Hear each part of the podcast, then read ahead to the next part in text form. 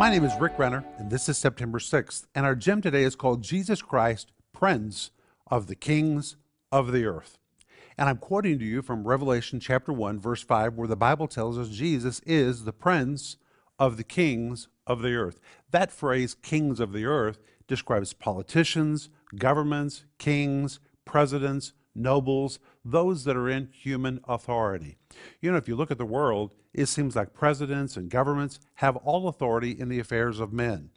But John says it's really not so. There's one that's higher than all of them, and that is Jesus. And he says Jesus is the prince. That word prince is the Greek word archon, and the word archon describes the one who holds the chiefest seat of power and who has held it from the most ancient times. There is no one more exalted, no one more highly lifted up than an archon or a prince. And John says that's who our Jesus is.